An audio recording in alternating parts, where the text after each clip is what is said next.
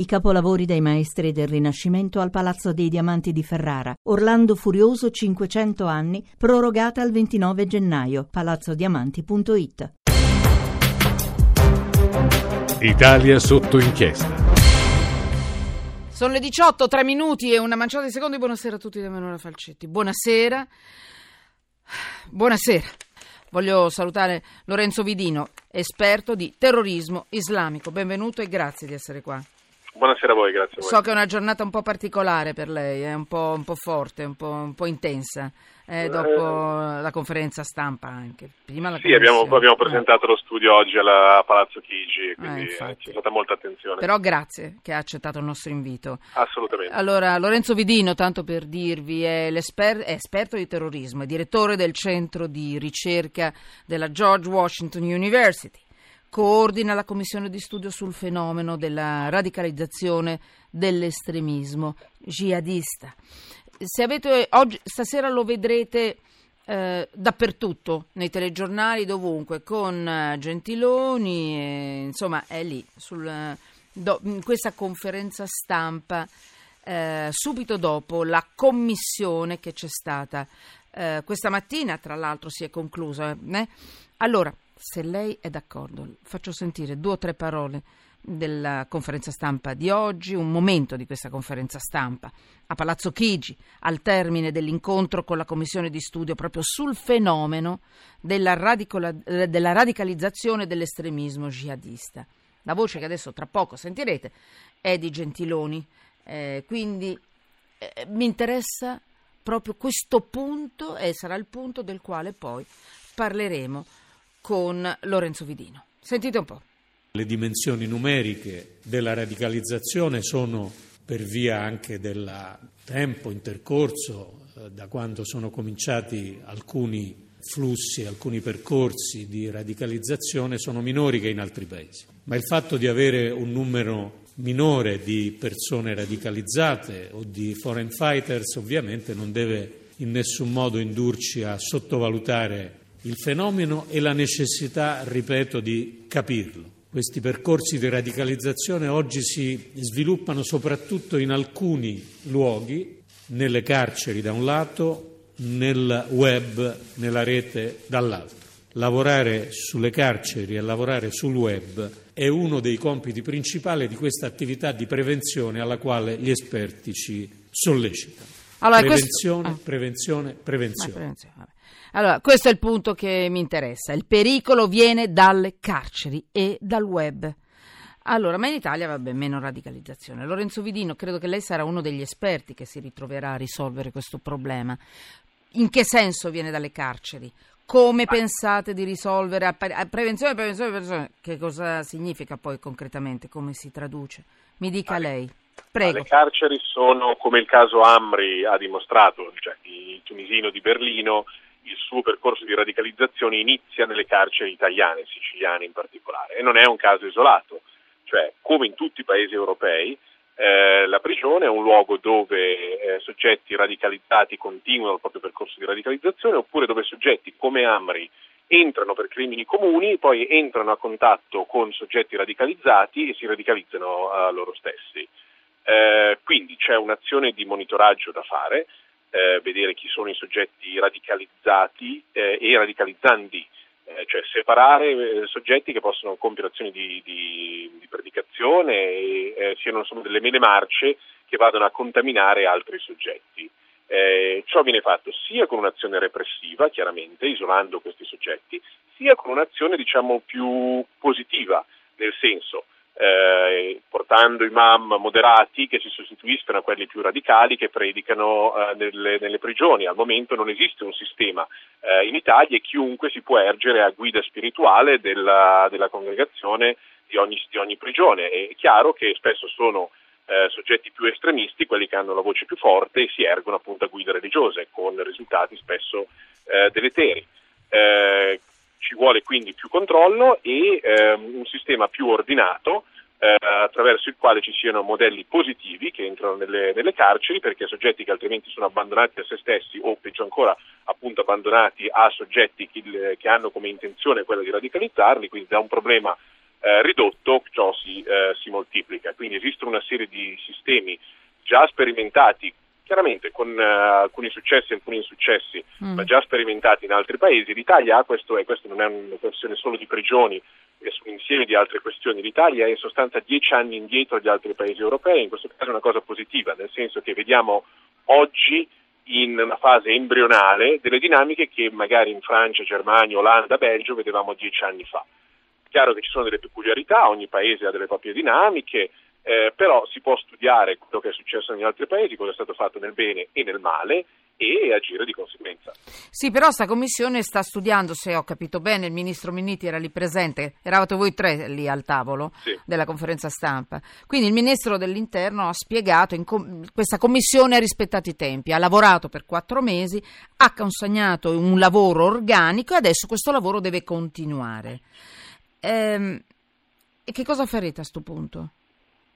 Eh. il lavoro della commissione. Ma concretamente, la prego, mi faccia degli esempi pratici perché anche noi si possa capire. Certo, concretamente noi come commissione, ripeto, noi siamo una commissione di, di, di esperti indipendenti, quindi noi, alla Lo fine so. noi il potere decisionale non ce l'abbiamo, cioè quello che facciamo è cerchiamo di informare quello che è poi sì. il decisore politico, quindi chiaramente io non, posso, non abbiamo alcun potere operativo.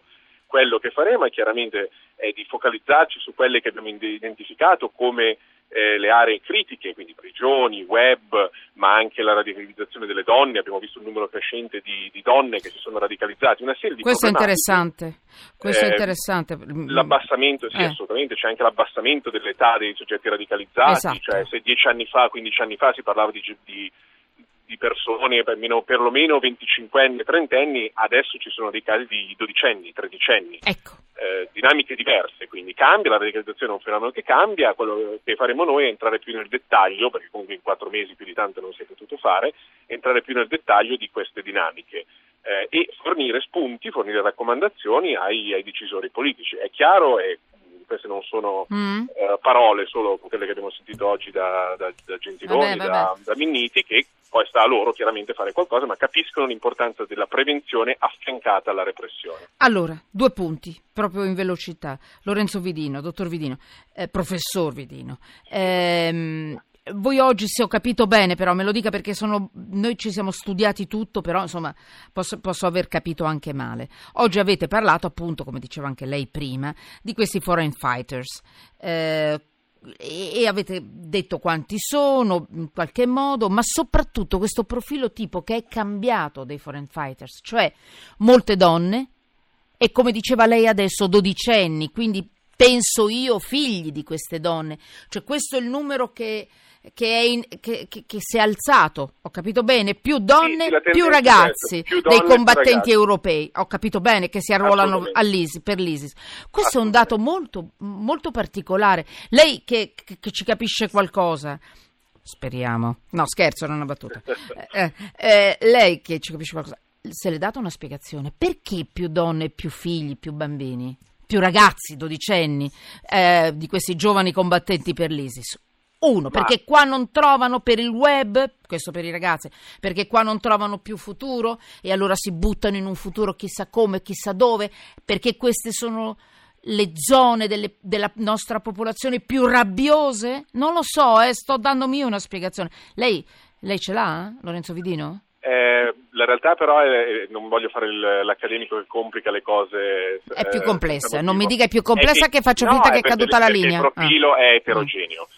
Senso che comunque abbiamo persone che magari hanno un dottorato e hanno un ottimo lavoro e abbiamo dei criminali di strada, abbiamo persone senza una speranza nella vita indubbiamente, ma abbiamo persone ben, ben integrate. Eh, allora mi ha fregata, speravo, io cerco sempre di capire perché, no? darmi una un spiegazione. per ogni caso, ma non c'è un perché, eh, la, eh, purtroppo la vita è complessa, eh, la realtà è questa. È, la, è, è anche carogna la vita, non è solo complessa. Due. Quindi ci sono po- spiegazioni diverse per ogni caso. Ah, Lorenzo Vidino, so che lei deve partire o qualcosa del genere nelle, nelle vicinanze sì, di un aeroporto. Eh, infatti.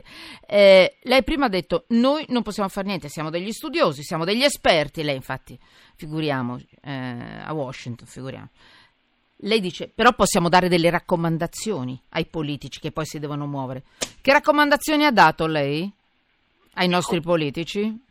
per fare prevenzione per fa- concreto, eh? continuare eh? sulla linea di repressione ma al tempo Vabbè. stesso affiancarla da una politica di prevenzione che ha sia nel No. macro con una contronarrativa, cioè trovare un messaggio alternativo per soggetti che sono attratti dal messaggio dell'ISIS, che un dodicenne, tredicenne trovi, che in rete troverà il messaggio dell'ISIS, trovi un altro messaggio che smaschera il messaggio dell'ISIS, che prende in giro il messaggio dell'ISIS, che in un modo o in un altro lo rende meno attrattivo. Mm. Eh, e interventi mirati, questa è una dinamica che avviene in molti paesi europei, cioè quando eh, il sistema, e per sistema intendo la società civile, può essere la scuola, può essere gli assistenti sociali, eh, può essere un imam, una comunità islamica, si rende conto che un soggetto ha iniziato un percorso di radicalizzazione, si intervenga. E non dico intervento necessariamente quello tradizionale dell'antiterrorismo, cioè arrestare, Sì. espellere e via dicendo, ma andare e parlare e cercare di distogliere questo soggetto,